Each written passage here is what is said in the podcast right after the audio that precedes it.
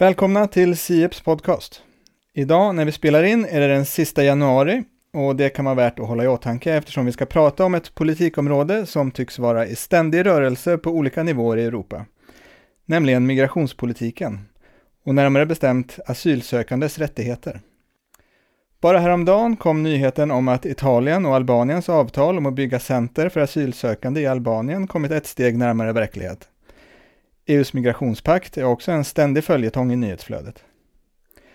Här i Sverige innehåller Tidöavtalet en del förändringar i migrationspolitiken och en särskild utredare arbetar med en översyn för att anpassa det svenska regelverket för asyl och asylförfarandet till miniminivån i EU-rätten.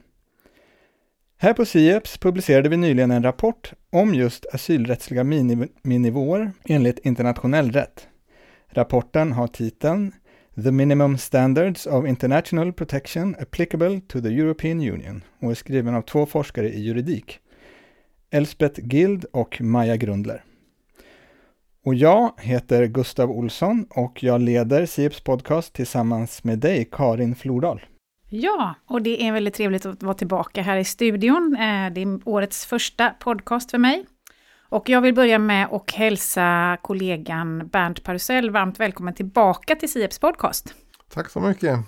Du är ju forskare i statsvetenskap här på Sieps med fokus på just migrationspolitik. Och det är också du som har jobbat med den här rapporten från Sieps sida. Jag tänkte, min första fråga till dig är om du kan ge en, det är en gedigen rapport som är väldigt väldisponerad, den är ganska lätt att läsa olika delar i, men om man ändå skulle försöka sig på Eh, en sammanfattning av den, vad, vad handlar den om?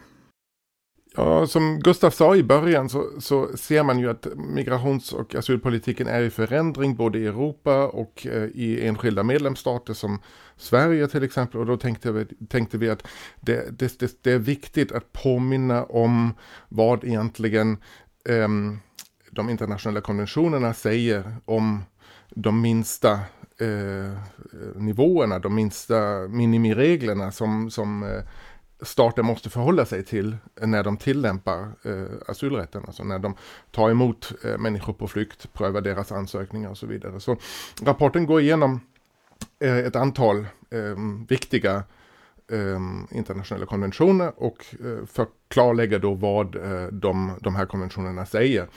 Eh, och då eh, fungerar den här boken eh, både som, man kan läsa det så att säga på en gång från, från, från början till slut, men det funkar också som ett slags uppslagsbok, alltså om man då vill komma tillbaka till en fråga man funderar över. Vad säger egentligen konventionerna om en viss fråga? Till exempel människors tillträde till territoriet för att kunna söka asyl. Ja, då, kan man, då hittar man information i, i den här rapporten. Mm, så det låter som den har ganska lång livstid. Ja, det hoppas vi i alla fall. Och det tror vi på. Mm. Och innan vi går in lite mer på innehållet så tänkte vi bara att vi skulle liksom um definiera lite tydligare vilka människor det handlar om här egentligen. Vilka som åtnjuter de här rättigheterna och det skyddet som rapporten beskriver. Mm. Det handlar i princip om alla personer som söker asyl eller vill eh, söka asyl. Så potentiellt är det ju Eh, många. Eh, alltså i hela världen så säger ju UNHCR att eh, ungefär 108 miljoner människor är på flykt. Merparten av dem är internflyktingar, så de är i sina, i sina egna länder, har flytt inom, inom sina egna länder. Men det är ju också flera miljoner då som har flytt till ett annat land eller som, som befinner sig på flykt, som, som är asylsökande. Och eh, det finns ingen siffra för, för EU än för förra året, 2023. Men sannolikt så har ju då ungefär, eller över, lite över en miljon människor då kommit till EU för att söka asyl och de, de eh, berörs eh, av eh, konventionerna som, som rapporten går igenom. Och, och, då är inte de inräknade som kanske har försökt att komma men som inte kom in. Men de, de täcks också av rapporten i och med att den, den tittar på tillträde till territoriet också. Och eh, vilken typ av skydd är det då som man blir garanterad som flykting? För den här rapporten tar upp olika typer, eller hur? Ja, alltså rapporten går igenom olika områden. Eh, och ehm, eh, det är fyra centrala områden som, som den tittar på. Så den, den är ganska så där omfattande men inte kanske 100% heltäckande, vissa eh, frågor förekommer inte, men eh, jag kan nämna de fyra som, som, som är viktiga som rapporten tittar på. Det är alltså då tillträde till ett annat lands territorium och eh, skydd mot utvisning. Det är alltså det första. Och det handlar ju då om den viktiga principen om eh, non-refoulement eh, som innebär då att en person som anländer till en stats gränser eller som vistas inom ett lands territorium och som uppger sig vara flykting inte kan eh, godtyckligt vägras inresa. Och den personen får inte heller då avvisas eller utvisas om konsekvensen är att eh, personen måste återvända till en plats där eh, hon eller han riskerar att utsättas för förföljelse, tortyr, godtyckliga försvinnanden och annan grym, omänsklig eller eh, förnedrande behandling eller bestraffning. Så det är det första. Sen eh, går den in också på tillträde till asylproceduren. De här individerna som vill söka asyl har ju då rätt att få sin sak prövat eh, fullt ut och, och rättvist och det ska inte ske någon diskriminering. Och eh, så ska det finnas lite andra garantier där, till exempel att man ska ha tillgång till tolkning om man behöver det information om asylproceduren och eh, ett ombud ska man också kunna ha som kan hjälpa till eh, så att man förstår eh, asylförfarandet.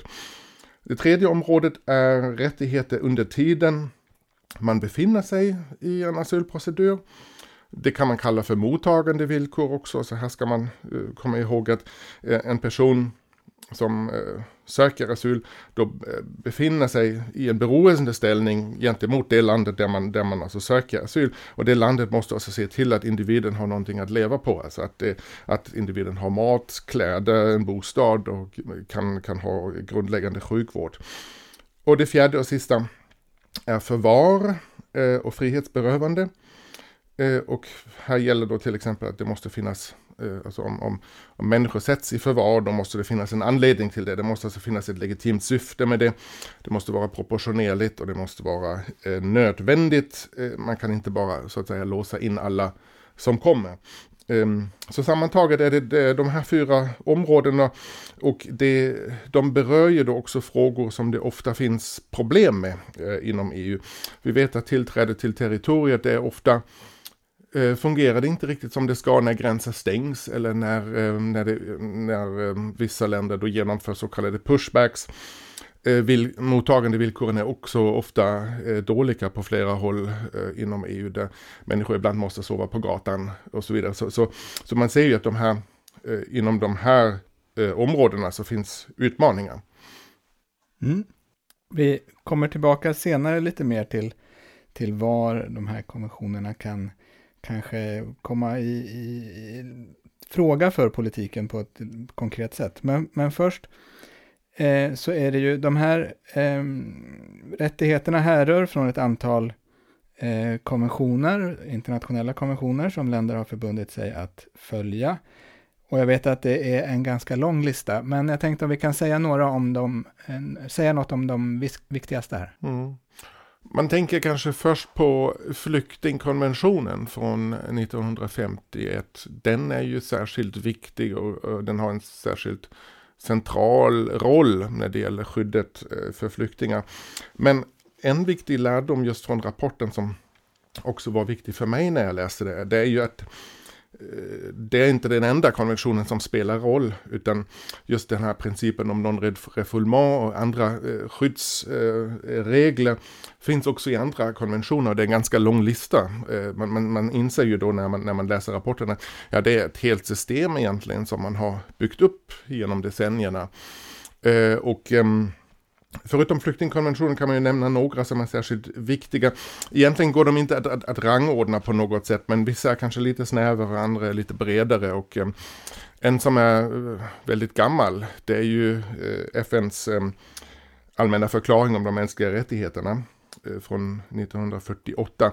Och den är också grunden eller utgångspunkten för flera andra konventioner som kom till eh, senare.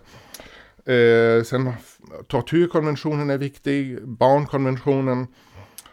Och så kan man kanske tala om regionala förgreningar av det här skyddssystemet också. Eh, vi har ju då eh, Europakonventionen om de mänskliga rättigheterna just i Europa sedan 1953. Och inom EU gäller då också EU-stadgan, alltså Europeiska unionens stadga om de grundläggande rättigheterna från 2000. Så det är några viktiga, men det finns, det finns flera. Som sagt, det är ett helt system som man har byggt upp egentligen. Mm. Men går det att säga någonting? Nu, nu härstammar ju de här från lite olika håll. Du har nämnt FN och det finns Europarådet eh, med flera. Eh, men vilken, vilken status eh, har de här olika konventionerna? Kan man säga något om det? Och vad blir konsekvenserna om man bryter mot dem? Är det någon som e- ser till att de efterlevs? Mm. Eh, det var också en intressant lärdom eh, av den här rapporten att eh, eh, till varje konvention finns eh, någonting som författarna kallar för treaty bodies. Alltså det, är, eh, det kan vara en kommitté, en organisation eller också en domstol som ser till att, att eh, staterna ska alltså efterleva sina förpliktelser som de har utifrån de här konventionerna. Och eh, alltså, de ger råd till staten, de kan titta på enskilda fall, de kan, kan yttra sig om, om, om specifika situationer och så vidare. Och de lever ju då, eh, de, de hjälper ju till på det här sättet att eh, eh, konventionerna förblir aktuella och kan tillämpas i, i nya situationer. Och om statusen kan man väl säga Eh, det förklarar Elspeth Gilt och Maja Grundler väldigt bra är att det står alla länder fritt att ansluta sig till en konvention. De gör ju det frivilligt. Men sen om de gör det, då blir de ju bundna av konventionerna. Så man ansluter sig frivilligt, men sen eh, finns det det som de kallar för consent to be bound. Alltså man, man går med på att bli bunden av de här konventionerna. Och det händer väldigt sällan i praktiken att ett land lämnar en, en konvention igen. Eh, konsekvenser. Det är alltså för mig som, som icke-jurist inte, inte alltid så tydligt um, hur, hur det är. Men alltså det internationella rättssystemet det bygger ju på att, eh, som jag sa, att om man går med i en konvention så, så eh, måste man också leva upp eh, till den. Och om man inte gör det så, så blir det en trovärdighetsförlust, man tappar anseende man blir opålitlig i princip. Eh, eh, och det handlar då också om rättsstatens eh, principer som, som, som individer och andra stater ska kunna, kan, ska kunna lita på.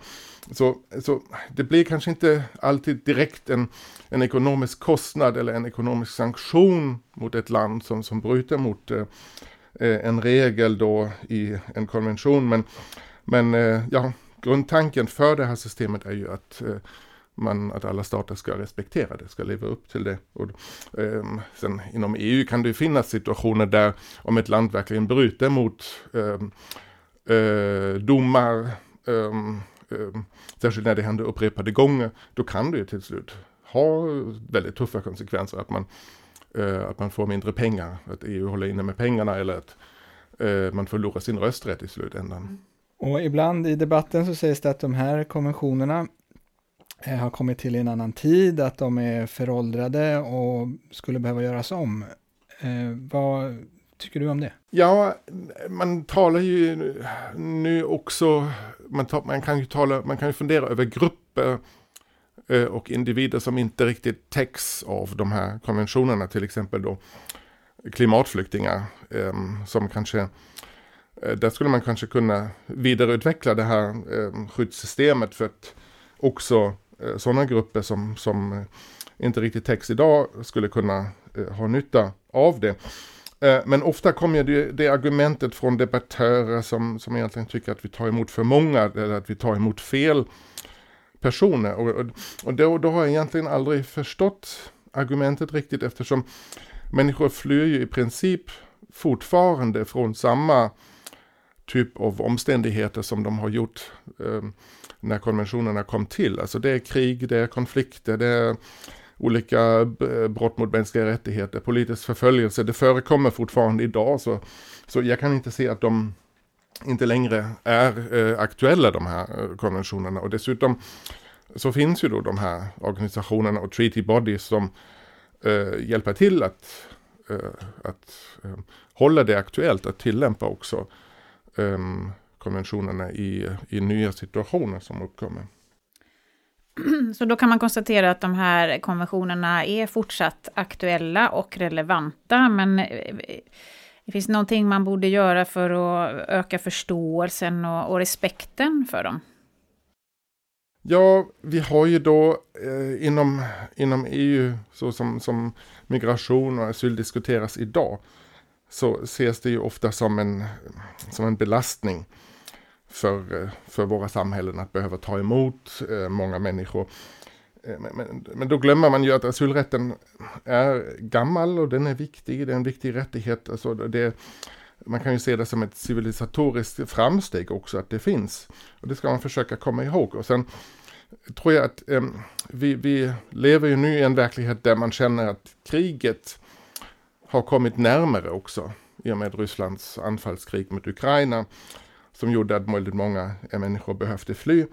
Så det har, det har kommit närmare. Det finns också sådana situationer i Europa som gör att människor måste eh, fly. Och det kanske ökar vår förståelse igen också för att varför finns de här konventionerna? Varför är det viktigt att, att ge skydd? Och vi förstår ju då också, i och med att kriget kommer närmare, att i slutändan kan det handla om oss själva här också eh, i, i EU och i, och i Sverige. Det kan handla om, om, om dig och mig i princip. Mm. Och innan vi kommer in lite på hur eh, de här konventionerna eh, liksom eh, möter politiken så ska vi säga lite om migrationspakten. Som ju har varit lite av en följetong i media som sagt. Eh, det, är, det sluts historiska överenskommelser lite då och då, men den är inte färdig riktigt än. Vad är det som har hänt och vad är på väg att hända? Ja, det är verkligen en följetong, eh, som du säger. Men eh, det kom ju då innan jul, eh, den 20 december, blev det ju en överenskommelse mellan Europaparlamentet och eh, ministerrådet, en, men än så länge en politisk överenskommelse om fem eh, viktiga eh, rättsakter inom eh, den här pakten. Ehm, eh, och nu ehm, återstår ju lite jobb innan det slutligen kan klubbas. Och det är då framförallt eh, vad jag förstår ett tekniskt arbete att nu måste, måste experterna sätta sig ner igen och ehm, eh formulera det som har, som har beslutats då. Som det, det, som är en politisk överenskommelse ska också bli konkret lagtext. Och det kan ju finnas lite, eh, det är inte ett helt enkelt arbete eh, att, att, att, så att säga skriva ner det så att det blir, så att det blir konkret eh, text. Och det är det som händer nu och sen antar man ju, eh, eller man utgår ifrån att ehm, eh, pakten kan bli riktigt, kan bli färdigt på riktigt så att säga innan eh, valet nu eh, i juni, att det då, då klubbas av eh, Europaparlamentet och eh, i, i ministerrådet. Och eh, så är det ju då, eh, det verkar ju bli ett större paket då, fem rättsakter som man nu har en politisk överenskommelse eh, om. Och det är ju då eh, screening av inresande vid, vid de yttre gränserna, asylprocedurer, migrationshantering inklusive ansvarsfördelning mellan länderna, eh, Eurodac-databasen eh, och en särskild förordning för krissituationer. Och i och med att det blir ett paket så blir det också aktuellt att tidigare överenskommelser som har varit liggande, som, som är knutna till det här paketet, också eh, nu eh, kan antas och det är ju då en ny skyddsgrundsförordning till exempel och eh, ett nytt eh, direktiv om mottagande villkor. Finns det någon, eh, nu med tanke på Europaparlamentsvalet och så snart inkommande ny kommission och så där, finns det någon tidsplan? Beräknas man vara klar innan parlamentet avgår? Ja, precis. Ja. Det är planen i alla fall. Mm. Ja. Mm. mm. Och du var inne här på att de, de liksom slutliga formuleringarna och sånt där pågår eh, just nu. Och eh, det är eh, kanske lite svårt att svara på om, om migrationspakten liksom är inne och tassar på de här områdena som, som eh, konventionerna garanterar skydd i. Eh, men eh, man kan, man, vi vet ändå att det, det handlar om det handlar om snabbprocesser och, och lite sånt där. Kan, kan man redan nu se några områden där, där pakten liksom är inne och mm möjligen skapa problem med de här konventionerna? Det finns eh, några eh, saker i pakten i alla fall som är omstridda och där, eh, där eh, människorättsorganisationer har varit kritiska och där de ser att det kanske eh, kommer väldigt nära eh, miniminivån som, som, som den internationella rätten garanterar eller kanske till och med eh, bryta mot det. Det kan inte riktigt jag slutligen bedöma men det är mycket möjligt att det blir eh, lite så att säga rättsliga processer kring, kring olika delar av pakten och det, det du nämner det är eh, asylprocedurer då i, i låsta anläggningar vid de yttre gränserna. Det kan eh, vara en sån sak. Eh, alltså att eh, man vill ju eh, med den nya asylprocedurförordningen vill man ju göra en spårindelning så att människor som utifrån sin nationalitet har en eh, lägre sannolikhet att få skydd än 20 procent. De ska ju gå in i de här eh, gränsprocedurerna. I, i, alltså man kan kalla det för snabbprocedur men det är ändå 12 veckor så, som man, som man då, då eh, uppemot 12 veckor ska man då bo i en anläggning och få sin sak prövad. Och det går ju då snabbare jämfört med normalproceduren som är till för människor som, som, som kommer från länder med en högre beviljandegrad än 20 procent. Och, och just den här indelningen, det är många som tycker att just den här tröskeln, vilka som går in i gränsproceduren och vilka går in i normalproceduren, att det är på något sätt godtyckligt. Det kunde ha varit en högre tröskel också eller, eller en lägre tröskel. Hur, hur gör man den bedömningen? Det, då, um, det, där tittar man inte riktigt på, på, på individerna utan tittar bara på nationaliteten. Eh, och dessutom så kan ju den här tröskeln också ändras eh, när krisförordning aktiveras, alltså när det, om det blir en kris, om medlemsstaterna bedömer att nu har vi en kris eller, eh, eller en sån här eh, instrumentaliseringssituation, alltså när ett annat land instrumentaliserar migranter, eh, skyddssökande och skickar dem till, till en, en, en EU-gräns. Eh, ja, då kommer den här tröskeln också att förändras och då undrar man ju, är det verkligen då individernas behov som man då utgår ifrån eller är det ja, andra överväganden som görs. Så, så det är mycket möjligt att det här eh, berör eh, konventionerna, att det berör minimireglerna i, i konventionerna. Och ytterligare en sån sak är ju då också att det ska vara lättare att bedöma eller att klassa eh, tredje länder, transitländer till exempel, som säkra. Alltså som, som säkra tredje länder så att man snabbare, att man, att man ska kunna eh, bedöma personer som, som har rest eh, eller var, tidigare varit i ett sådant land. Eh, deras ansökningar ska man då kunna se som eh, ogrundade och kunna skicka tillbaka dem dit. Eh, och där måste man ju också Eh, se till att det inte finns en risk för refoulement, så att det inte finns en risk för kedjeavvisningar, så att eh, man skickar tillbaka personen till ett land som man anser sig säkert och det landet skickar ändå personen vidare och till slut hamnar personen i ursprungslandet som man har flytt ifrån och som man kanske har eh, skydds, skyddsskäl mot. Så det finns lite, det finns lite sådana saker i pakten. Det, det kan man nog konstatera. Och vi nämnde ju också här i inledningen att eh, Italien och Albanien har gjort ett avtal om att Italien kan skicka asylsökande till center som ska byggas i, eh, i Albanien. Eh, är det förenligt med de här internationella konventionerna och EU-rätten? Att man utlokaliserar på det sättet? Något definitivt svar kan jag inte ge, eh, vågar jag inte ge som, som, som, som icke-jurist. Men eh, det är också det finns tveksamheter i alla fall kan man nog konstatera, konstatera när jag läser då uttalanden från olika aktörer.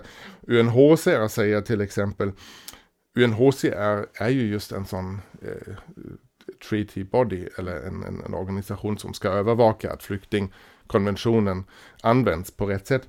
De säger ju att eh, om, om flera länder delar på ansvaret kan det vara bra, alltså om det leder till ett bättre skydd, alltså om det leder till att människor snabbt kan få tillgång till en asylprocedur till exempel, eh, att de får, får sin sak prövat och länder hjälps åt så att, för att förbättra skyddet då för människor som, är, som är skyddsbehövande.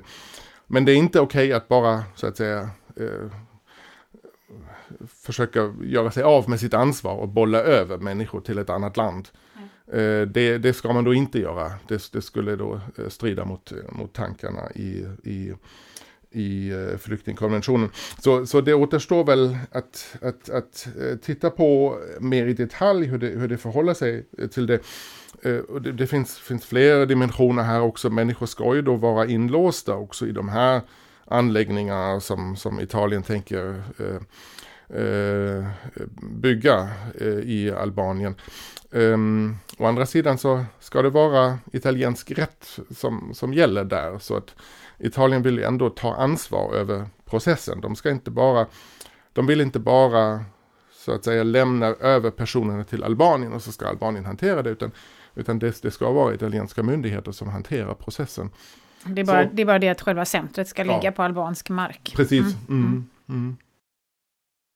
Och eh, just med tanke på tillträde till territoriet för, för asylsökande så eh, pratar man ju i migrationspakten om en solidaritetsprincip där asylsökande ska kunna föras mellan länder. Eh, går det ihop med konventionerna? Det, det tror jag.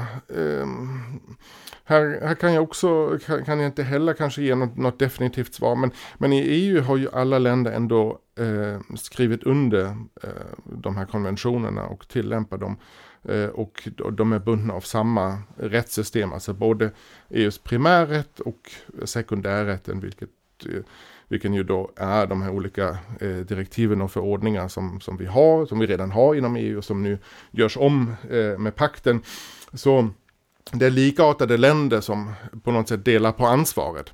Så det borde vara okej, okay, framförallt när det leder till att ansvar regleras snabbt så att en person som kommer att söka asyl snabbt får veta vilket land som är ansvarig och, och var man kan få sin sak prövad.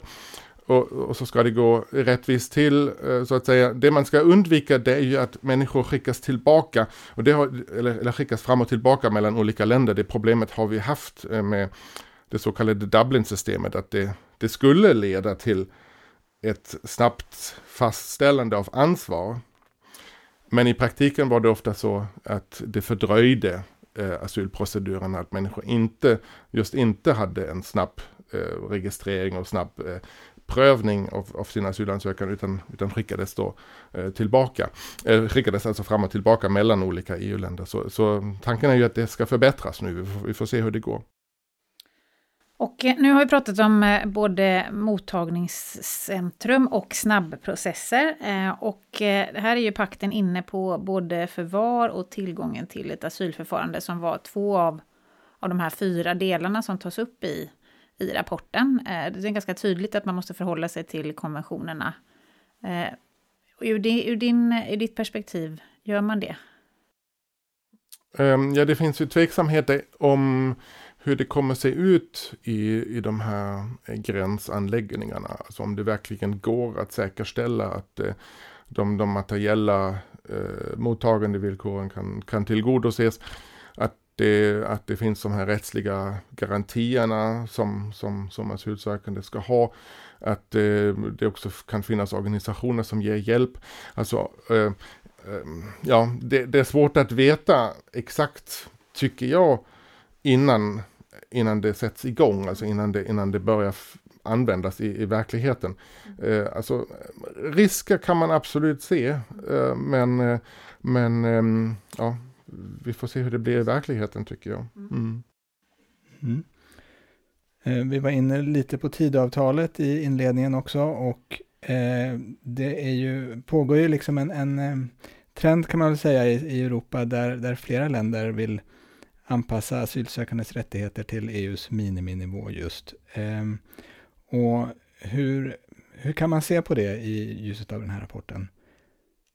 Mm. Den kommer, Eh, den är vältajmad på det sättet förstås. Ja, den är vältajmad. Eh, ja, precis, för, för, för, vi har allt som händer på, på EU-nivå med pakten och med trender som, som då Italien, Albanien med externalisering Alltså att man försöker utlokalisera delar av, eh, av eh, asylprocessen. Men sen har vi ju också den dimensionen som, som eh, och där är ju Sverige ett exempel där man alltså försöker ehm, eh, anpassa standarderna neråt för att, eh, för att bli mindre eh, attraktivt som land eh, för, för asylsökande. Så man talar ju ibland om en race to the bottom, alltså någon, en kapplöpning om de, de, eh, de lägsta eh, standarderna. Och länderna gör ju det Alltså alla länder gör kanske inte det, men det finns en sån trend i Europa och jag tror att det beror på att man har då, eh, man utgår ifrån att det finns vissa faktorer som gör länder mer, vissa länder mer attraktiva än andra och genom att sänka nivåerna så blir man mindre attraktivt och då, då kommer, då väljer människorna att, att åka någon annanstans. Alltså det finns stora osäkerheter kring det här med, om man då talar om pullfaktorer till exempel eller tilldragningsfaktorer eller man kan också kanske bättre, det är kanske bättre att säga faktorer som påverkar var människor söker asyl. Um, så det finns osäkerheter och, och, och man, man, vet inte riktigt egentligen vilken roll just utformningen av migrationslagstiftningen spelar. Det kan ju vara många andra faktorer som påverkar människor, alltså, som påverkar beslutet eh, var man vill söka asyl. Om man överhuvudtaget har en, en möjlighet att välja eh, land. Men, men det, det, är en, det är en generell eh, trend och eh, eh, den, ja, du nämnde utredningen som, som, som, som görs i Sverige. Där hoppas vi också kanske att den här, den här rapporten kan komma till användning, alltså att den ehm, ger ehm, information till, till, till utredarna till exempel, eller andra som följer den här Eh, processen, alltså som följer eh, lagstiftningsprocessen som, som kommer. Mm. Och, och, innan nu eh, vi går vidare så måste vi bara eh, det här med pull factors eller pull faktorer, Kan vi bara förtydliga lite grann? Vad, vad med, kan vi, har du några exempel på vad man menar med det? Ja, det, det, finns ju en gammal, eh, en ganska gammal migrationsteori då. Och många forskare är nu för tiden kritiska mot det eftersom de tycker att det är förenklat. Alltså att man, att man, att man menar att det finns faktorer, det finns så kallade pushfaktorer som, som gör att människor um, lämnar sina länder eller flyr och försöker ta sig till, till ett annat land. Och så, så det är den ena sidan. Och andra sidan då pullfaktorer som gör att människor väljer att komma till ett specifikt annat land eh, som eh, som av någon, någon anledning är, verkar, verkar vara bra eh, för dem. Att man har ehm, släktingar där till exempel? Det kan vara det. Alltså, mm. Det är en väldigt, ett väldigt viktigt skäl, att man har släktingar i ett annat land. Det, det, det är väldigt viktigt. Eh, men ehm, alltså, forskningen, när man går då igenom forskningen så, så är det väldigt oklart egentligen vilka faktorer det är annars som spelar en stor roll. Språkkunskaper kan spela en roll. Eh, generellt sett säger forskningen också att men det är ganska självklart egentligen, rika länder är, är, är mer attraktiva som destinationsländer än fattiga länder. Um, men det kan finnas um, situationer där även naturligtvis eh, migrationslagstiftningen spelar en roll. Alltså om man, om man har en uh, om, om, man ger större möjligheter för familjeåterförening eller mer begränsade möjligheter för familjeåterförening så kan det naturligtvis också påverka uh, siffrorna.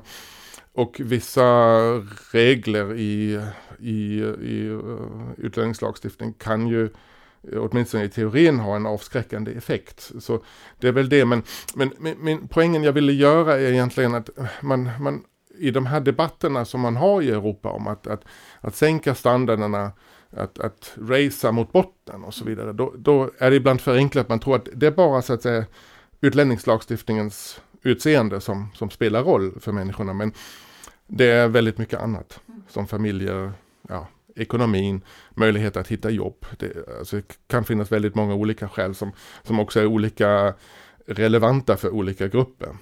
Mm. Och med tanke på nu att migrationspakten närmar sig färdigställande så, eh, jag sa ju tidigare att, att den här rapporten var vältajmad, men kan man också säga att den kommer för sent med tanke på att eh, de har förhandlat klart. De har förhandlat klart, ja, eh, och då kommer vi med rapporten nu, men eh, pakten, när den då till slut antas eh, och blir lag, den kommer inte genomföras från dag ett. Alltså det, det, det är inte så att över en natt så är lagstiftningen med pakten den nya verkligheten och allt fungerar enligt det nya systemet. Utan vi talar om en ganska lång inkörningsperiod, en genomförandeperiod. Kommissionen säger att det, det, det kommer ta ungefär två år. man måste ju anpassa, alla länder måste ju anpassa sina asylprocedurer till det här nya systemet med screening och gränsprocedurer och normalprocedurer. Eh, och i vissa fall måste det byggas infrastruktur också för det. Det måste byggas anläggningar till exempel där, där människor ska bo i, i, vid gränsen eller i gränsnära områden.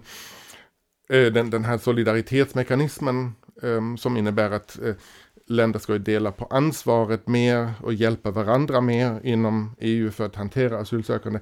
Den måste också köras in och då, då måste man då också ha en, en planerings um, period eh, där alltså kommissionen gör en bedömning över hur många människor som kan komma. Eh, vad behöver alla länder göra för att, för att hjälpa de första inreseländerna och så vidare. Så det är en ganska, mm, det är en lång procedur. Eh, och vissa saker, då, då, kommer man först i verkligheten, alltså när det, när, det, när det omsätts i praktiken, först då kommer man att se om det är okej okay egentligen utifrån eh, um, mänskliga rättigheter, de grundläggande rättigheterna och konventionerna. Så jag tror att under den här inkörningsperioden och genomförandeperioden så kan den här rapporten ge ganska bra vägledning. Mm. Men kan man säga någonting om det då? Hur ser tidslinjen ut för det? Hur, hur lång tid tar det från att man blir, om vi säger att de nu blir färdiga och tar beslut i vår, när, när blir det verklighet så att säga? Ja, minst två, minst två år skulle jag säga. Mm. Men sen kan, kan kan vissa delar kan kanske fungera eller börja, börja um, användas snabbare än andra. Och det är också lite svårt att, att, att se nu men, men um, jag tror att kanske vissa bestämmelser i pakten blir lättare att omsätta för medlemsstaterna än andra. Men, men um, ja, vi, vi, vi kan tänka oss i alla fall flera år för att kunna köra in och genomföra den här, det här nya systemet. Och då ska man ju titta på vad är egentligen okej okay, eh, att göra utifrån, utifrån eh, konventionerna. Ja, människor rör på sig och politiken rör på sig mer eller mindre fort. Eh, det har blivit dags att runda av där eh, och eh, vi ska säga också att den här rapporten finns förstås för, på, för nedladdning på sieps.se eh, och då har vi också gjort så att vi har en sammanfattning på svenska och på engelska som man kan ladda ner separat. Och vi har också en liten ensidig sammanställning för den som vill få överblick över det här området. Och med det så tackar vi dig Bernt för att du ville komma till Sieps podcast. Tack själv. Och tack Karin. Ja, tack Gustav. på återhörande.